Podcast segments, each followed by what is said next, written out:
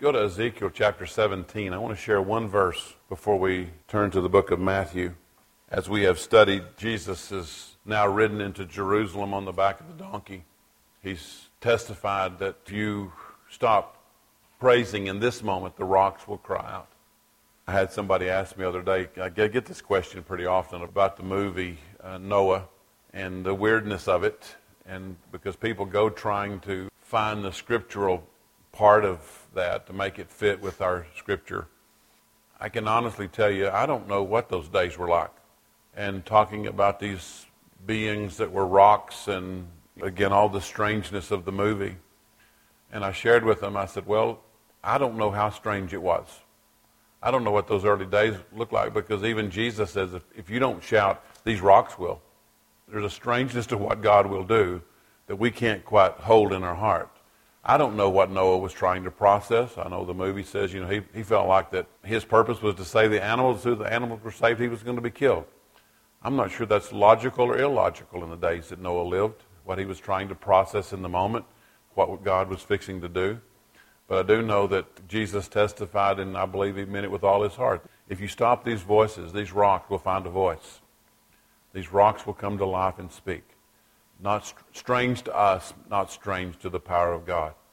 In Ezekiel chapter 17, verse 24, the last verse of that chapter, it says, And all the trees of the field shall know that I, the Lord, have brought down the high tree, have exalted the low tree, have dried up the green tree, and have made the dry tree to flourish. I, the Lord, have spoken and have done it. So we kind of look at that scripture and understand pieces of it. We understand a little bit of what God was trying to say about the high tree and the low tree. Even when you read Mary's song in Luke 1, like in verse 27, she sings this verse of Ezekiel 17 24 that the high will be brought down and, and the low will be exalted. She's actually singing this verse. But when we come to this passage in, uh, in Matthew chapter 21, that's where I need for you to go uh, after you leave Ezekiel, beginning in verse 18, just three verses. It says, Now in the morning, as Jesus returned into the city, he hungered. When he saw a fig tree in the way, he came to it and found nothing thereon, but leaves only. And he said unto it, Let not fruit grow on thee henceforth forever. And presently the fig tree withered away. And when the disciples saw it, they marveled, saying, How soon is the fig tree withered away? This is a strange passage. I've seen this thing taken apart so many ways. People even questioning, was this a real hunger? Was Jesus really hungry? Well, he just had a, a remarkable night before this. I don't have any doubt that Jesus was literally hungry when he came and saw this fig tree. When you study symbolism, trees within the scripture often depict a nation. So we kind of have to get in that mindset that Jesus not only was having something happen, but he wasn't telling a parable, he was living a parable here. He was living a, an example of a truth that he wanted us to grasp. There's, there's too much here for this to just to be a strange coincidence that Jesus was hungry. He went to a fig tree and ended up cursing. There's only two times within Jesus' story that he did something that was actually appeared destructive, and this is one of them. The other was when he ran the animals off the cliff when he was dealing with Legion. You know, something was, was actually lost. This is the second one of those. The only two times that in Jesus' story that actually occurred. But when we begin to recognize that a fig tree, a tree in particular, represents a nation, when you go to Matthew chapter 13 and you're seeing those parables, and there's a parable there that said, you know, there was a, a mustard seed that when it was planted, it, it grew into an herb, and then it grew into a tree. We kind of see that in favorable terms, saying that's the miracle of God multiplying, that took, the, took the tiniest of seed, grew it into an herb, and then that herb bush grew into a mighty tree. Well, I want to tell you, there is nothing great or nothing grand about that story. The fact that Jesus is telling about a mustard seed that grew into a bush, the purpose of the mustard seed was to become a healing balm. It had a purpose as that bush. When it grew into a tree, it says that that which God had intended to bring healing had grown into a nation that was not supposed to be a nation. That there was an unnatural step because you'd never find a bush growing into a tree.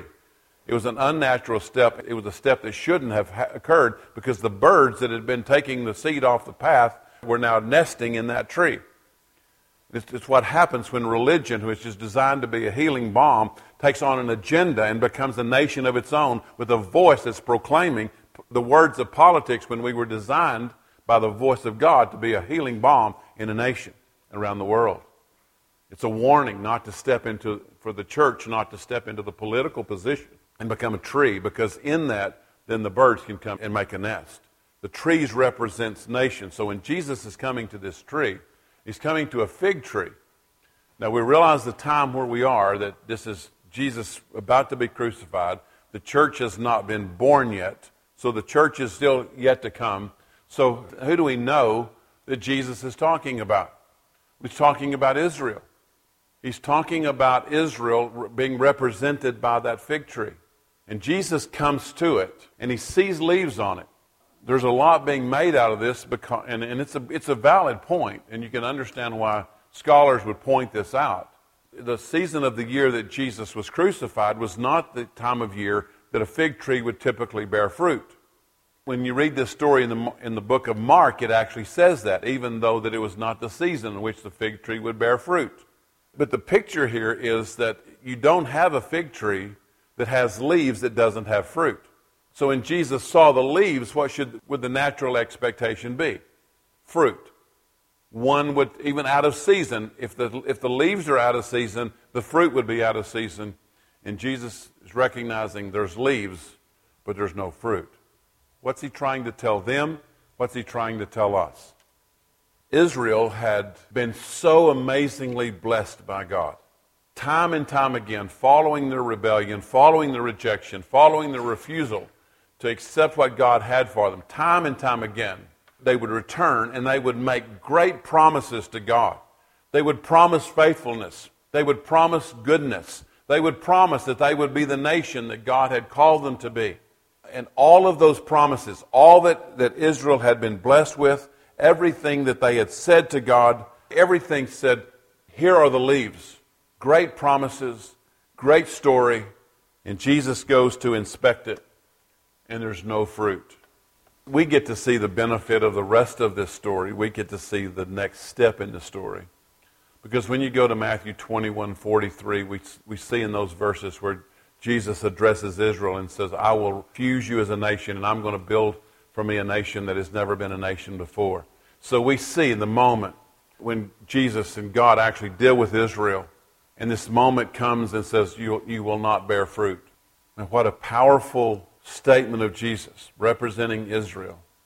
Because when kind of know the things of prophecy yet to come, there will not be a day short of Jesus' return that Israel will produce fruit. As a nation, they will not produce fruit because it's in the last seven years, the seven years of tribulation, that Israel's heart is actually won to God and they recognize Jesus as the Messiah. The last act that they will actually do as a nation is to, is to accept the Messiah and Jesus will come. So strange that what Jesus has said here, we can actually see playing out.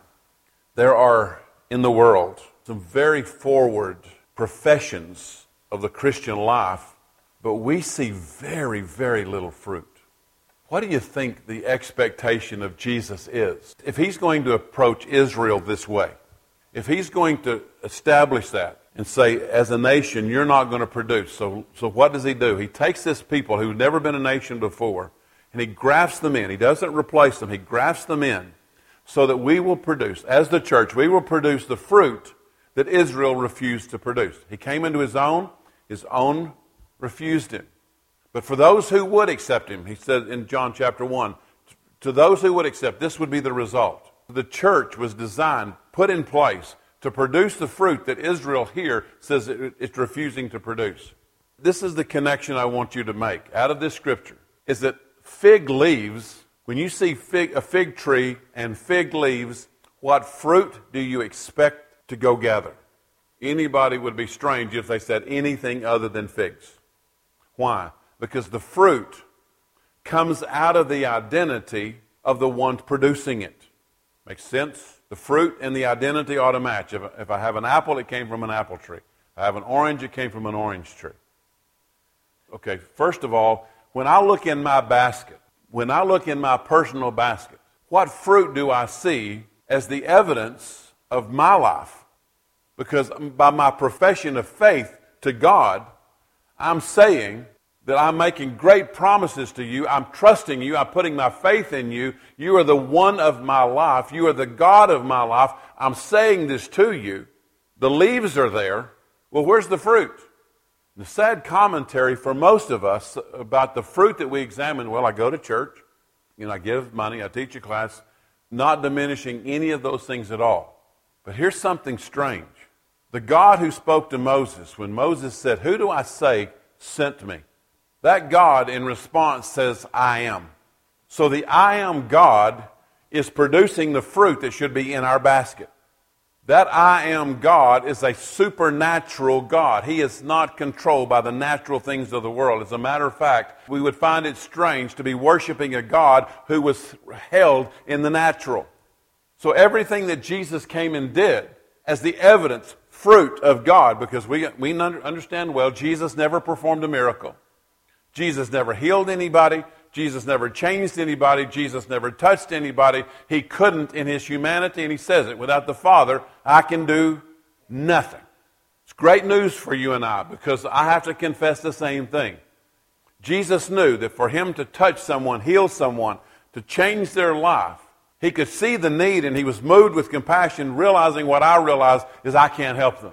So what did Jesus do? He went to the Father what he saw in his mind's eye, what the Father told him to speak, he spoke. What the Father showed him to do, he did. So the act of obedience, from what he saw in the Spirit to what he released into that life, it says that God, in Acts chapter 2, that God, the Father, performed every miracle. So what do you think that fruit has to look like? Supernatural. Supernatural fruit. Because the fruit matches the origin. And we have grown to accept a very mediocre quality of fruit having very little expectation. I can't help but wonder does Jesus look at us? Does God look at us? Say, man, there's lots of leaves. I should be able to go and examine their lives and find this phenomenal fruit. Because the leaves are there, where's the fruit? Our expectations of what this fruit's supposed to look like, because we understand some very simple things that don't take much complexity to, to solve. When I became a Christian, the Holy Spirit was given to me. It doesn't mean I accepted Him. But the, the gift of the Holy Spirit was given to us. It's a fact. Can't erase that.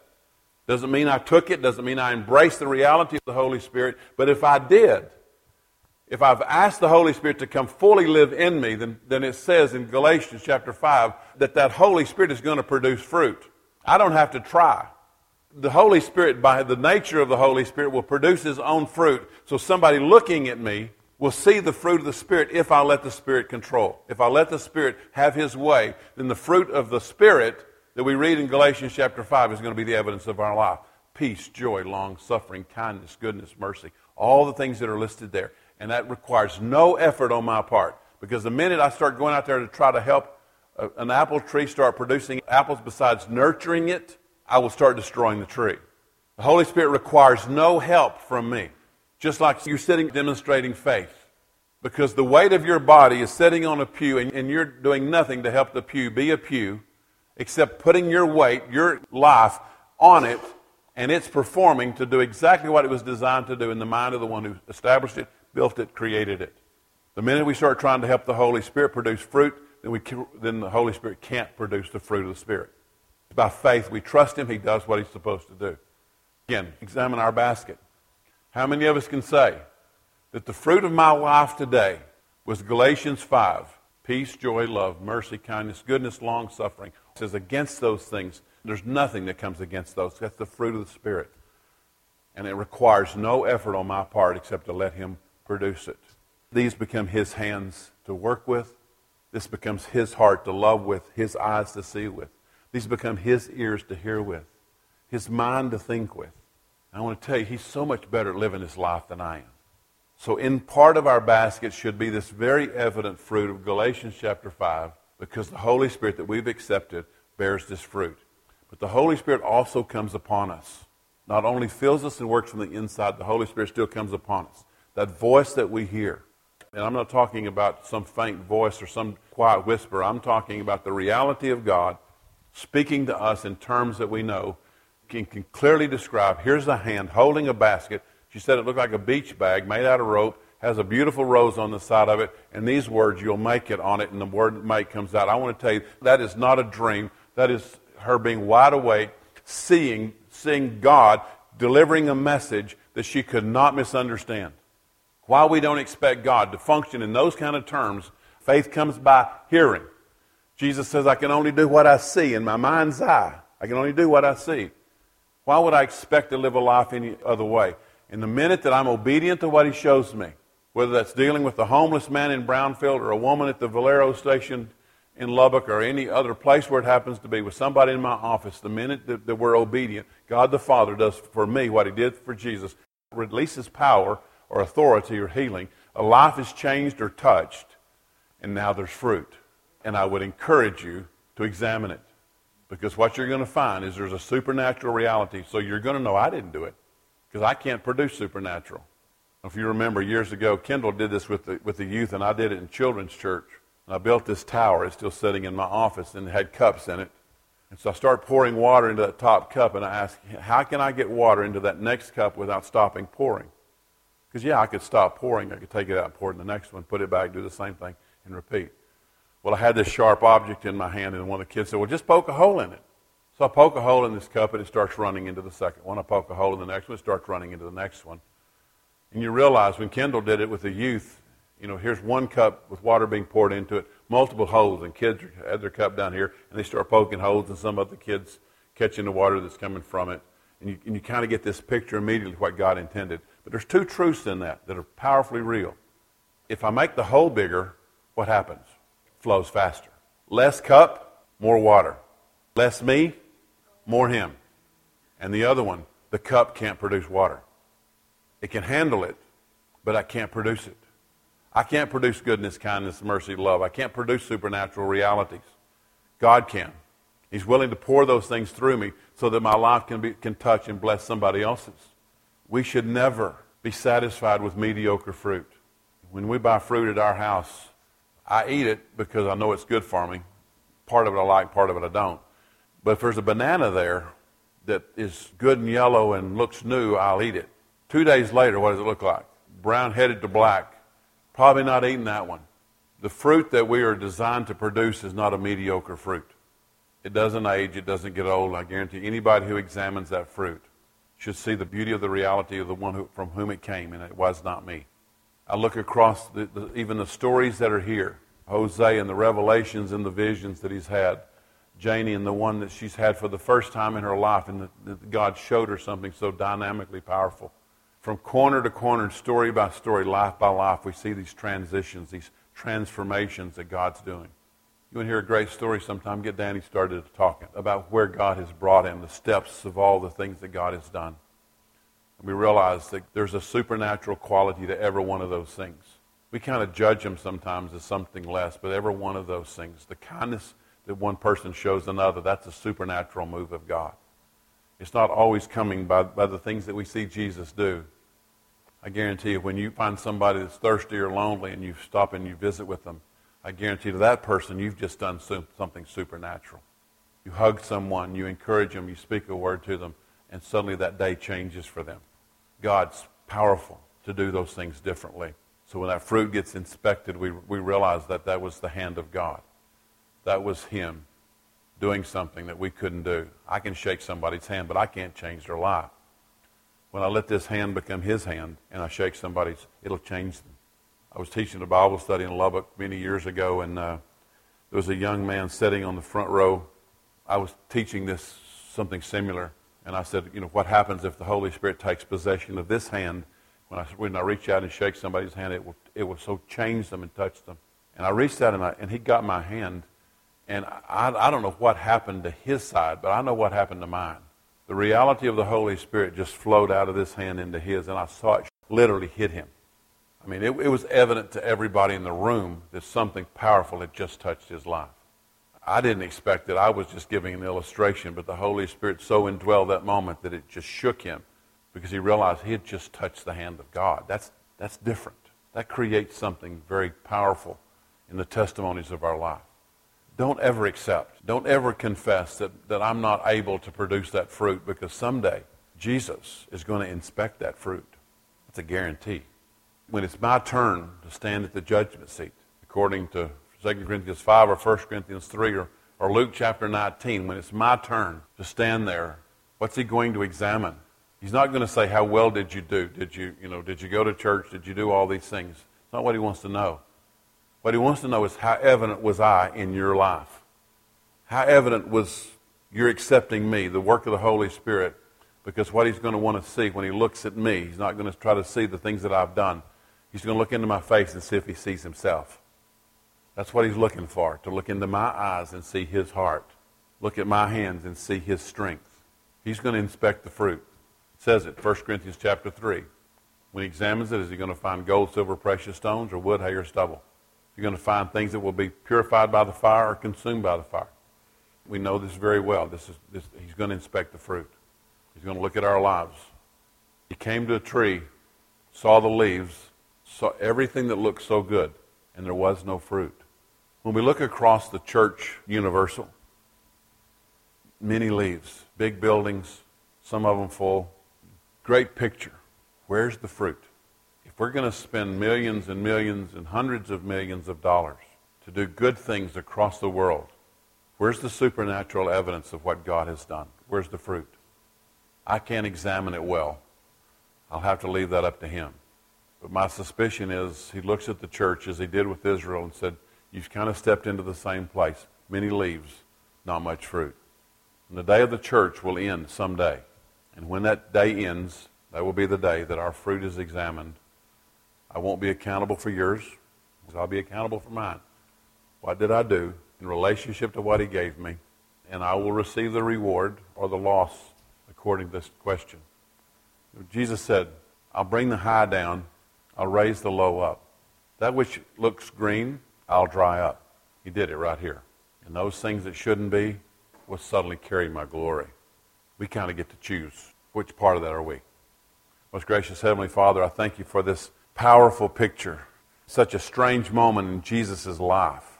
Such a strange moment when he comes to this tree because the evidence is there that the fruit should be. Lord, right now that you see the church and see the leaves, my hope is that you see great fruit because we yield ourselves to the reality of the Holy Spirit to do in us and through us what we cannot produce.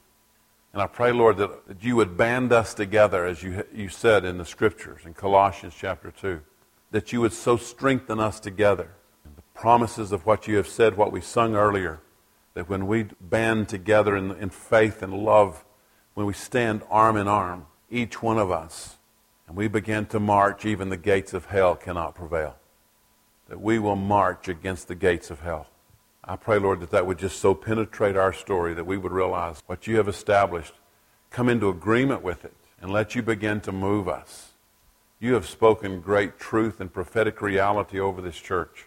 And I pray, Lord, that, that where we need to grow, where we need to expand, where we need to accept, would become powerfully evident. That we can step into the reality of your prophetic truth. That it become more real to us than what we can see and know and trust by faith that what you've spoken is coming. We ask it in Jesus' name. Amen.